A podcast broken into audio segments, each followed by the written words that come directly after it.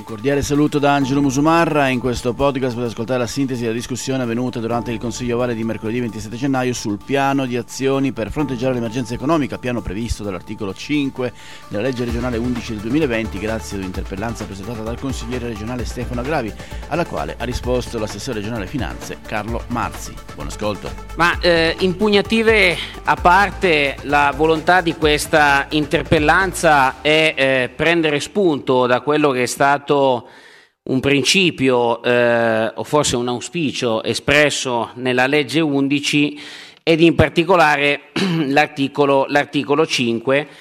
che eh,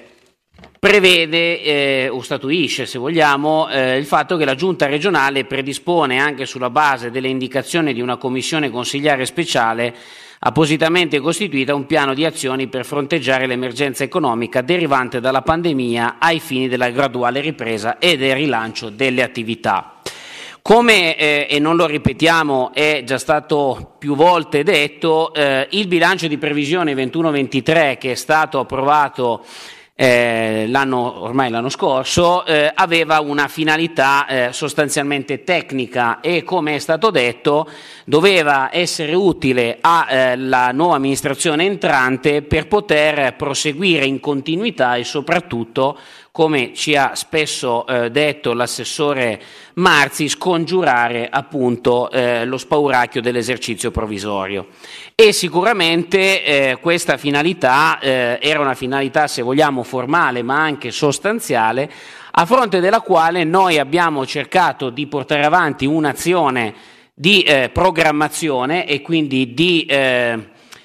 opportunità, di misure, di idee, di contributi eh, sulla base di una serie di ordini del giorno e spiace, lo dissi all'epoca, lo ripeto, che solo alcuni di questi ordini del giorno siano stati compresi eh, sino in fondo e soprattutto non si sia scelto di eh, scendere nel dettaglio di possibili misure anche facendo riferimento a quella che era l'esperienza della legge 8 e soprattutto eh, non si è scelto eh, di eh, valutare l'opportunità di definire un primo pacchetto di misure a inizio anno in considerazione di eh, una situazione di estrema eh, gravità e complessità eh, come quella che eh, stiamo, stiamo, vivendo. Forse non saremmo stati così pessimisti, questo lo posso dire, ma eh, sicuramente c'erano dei campi di azione su cui si poteva intervenire anche a fronte di una serie di eh, risorse che non erano state utilizzate sulla legge 8 e che quindi erano già co- conoscibili eh, e in termini programmatori, come spesso diciamo in quest'Aula, potevano già essere messe, messe in campo. Comunque sia, eh, la scelta dell'attuale governo è stata quella di rimandare questo momento totalmente alla eh, valutazione, approvazione eh, dell'assestamento di bilancio. Si è però eh, definito, come ho detto eh, in apertura eh, un principio che è quello dell'articolo 5 che prevede una volontà comunque di definire, o meglio, eh, l'anche sulla base è eventuale, quindi qua eh, è giusto interrogare la giunta regionale o chi per esso, che sia il presidente o che sia l'assessore, per capire se c'è questa volontà. E in particolare però noi vorremmo comprendere se eh, al di là di aprile, maggio, marzo, ogni tanto eh, si è un po' giocato sulle, sulle date eh, in base un po' a chi rispondeva,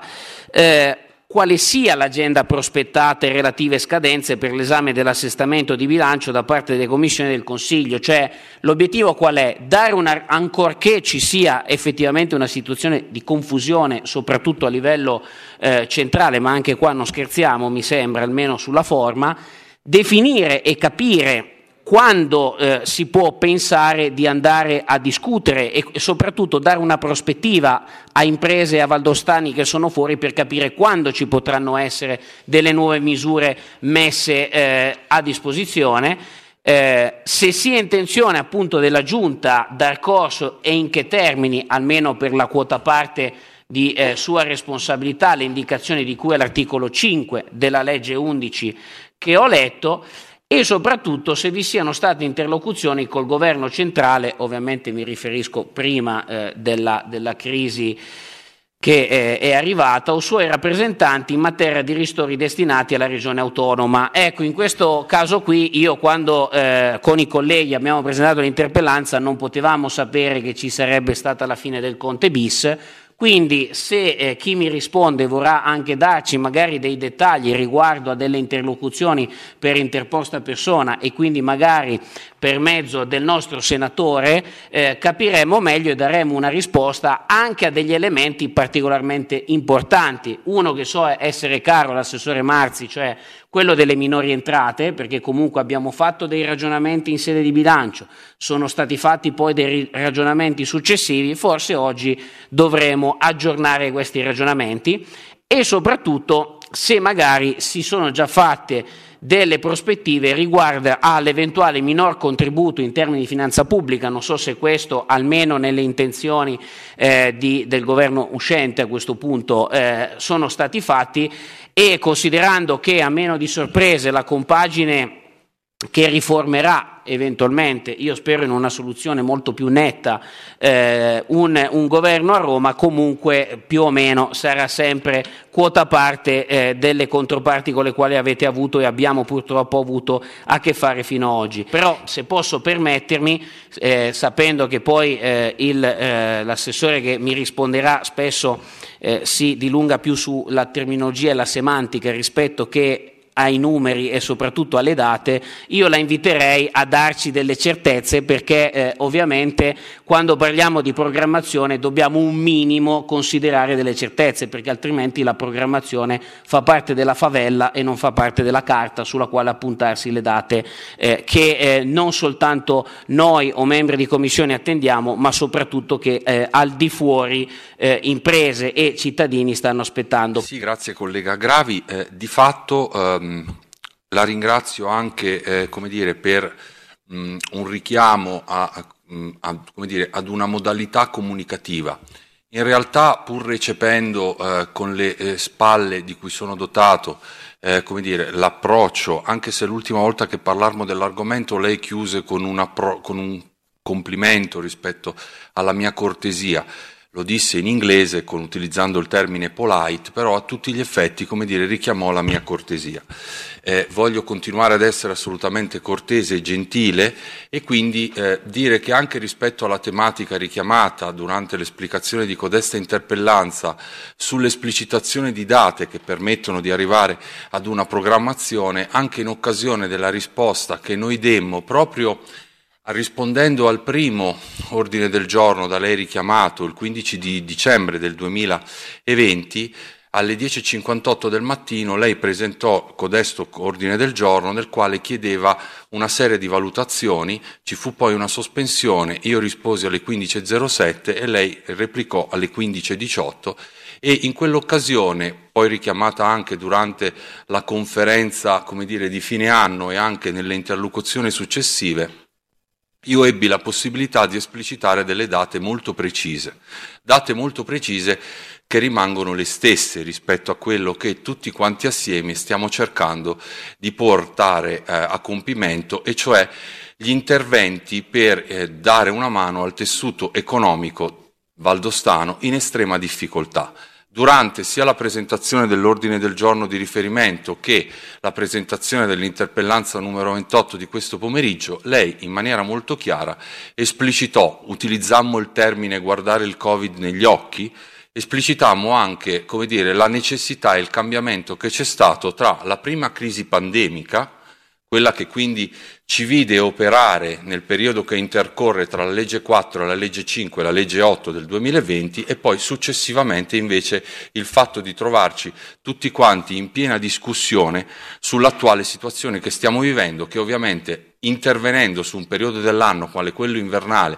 vede la Valle d'Aosta in una difficoltà completamente diversa, Valle d'Aosta che assieme a tutte quante le regioni alpine si trova a vivere un momento nel quale come dire, tutto è cambiato, tutto è diverso e tra virgolette peggiorato. Allora, parto col fatto che Eh, ovviamente il 21 di gennaio del 2021 è fatto di cronaca, è già stato esplicitato, il Presidente e il Vicepresidente della Regione hanno dato comunicazioni rispetto al fatto che tutte quante le regioni, soprattutto quelle della montagna, hanno fatto espresse richieste allo Stato centrale per 4,5 miliardi di euro, esplicitando dei dati ben precisi rispetto appunto al cambiamento totale che c'è stato tra la, primi, la, prima crisi pandemica e quindi la prima parte del 2020 è la situazione in cui tutte le regioni di montagna, compresa la Valle d'Aosta, si trovano in questo preciso momento. Rispetto alle interlocuzioni che lei giustamente richiama nei passaggi a ristoro tra la Regione eh, Valle d'Aosta e lo Stato sono state fatte anche in tal senso delle richieste allo Stato centrale rispetto alle compartecipazioni tra lo Stato e la Regione Autonoma Valle d'Aosta e stiamo aspettando che arrivino come dire, risposte in tal senso, come tra l'altro avvenne l'anno scorso col decreto legislativo 34 del 2020. Venendo all'utilizzo dell'articolo 5 della legge 11, ovviamente non adisco la via che essendo in questo momento quella legge impugnata e quindi sospesa, eh, come dire, noi di fatto da un punto di vista amministrativo, ma a livello, come dire, eh, di, fatto, a livello di, di Consiglio, eh, purtroppo o per fortuna non ci troviamo nella possibilità di dar corso all'articolo 5 della 11, ma c'è sicuramente la volontà di utilizzare, quel, di cogliere gli aspetti di quello strumento e quindi di una commissione dedicata espressamente al Covid come possibilità per intervenire rispetto appunto ad un coinvolgimento più diretto dell'aula consigliare su quello che sono le iniziative che dobbiamo porre in essere. C'è sicuramente un dato, e cioè che continua ad essere presente la, la, seconda commissione consiliare che, come da lei richiamato, sia a dicembre che adesso, risulta essere come dire, uno strumento assolutamente adeguato nell'attesa di fare scelte susseguenti rispetto alle interlocuzioni che devono avvenire su quello che ci sta aspettando per, per gli interventi legati al Covid. E adesso parliamo direttamente degli interventi legati al Covid, partendo da quello che abbiamo detto a dicembre e proseguendo in un percorso coerente che cerca di dare programmazione rispetto agli strumenti che abbiamo in questo momento a disposizione. Faccio un esempio. Durante i numerosi ordini del giorno da voi presentati durante la discussione della finanziaria regionale, se non erro 38, eh, io già quando presentammo e discutemmo appunto l'ordine del giorno numero uno le dissi poi in seguito le proporrò un emendamento rispetto ad un ordine del giorno e quell'ordine del giorno era l'ordine del giorno numero 21, nel quale lei faceva una proposta di analisi su quelli che erano gli interventi legati al Covid presenti nella legge 5 e nella legge 8 e chiedeva un'interlocuzione con degli stakeholder tra da un punto di vista istituzionale.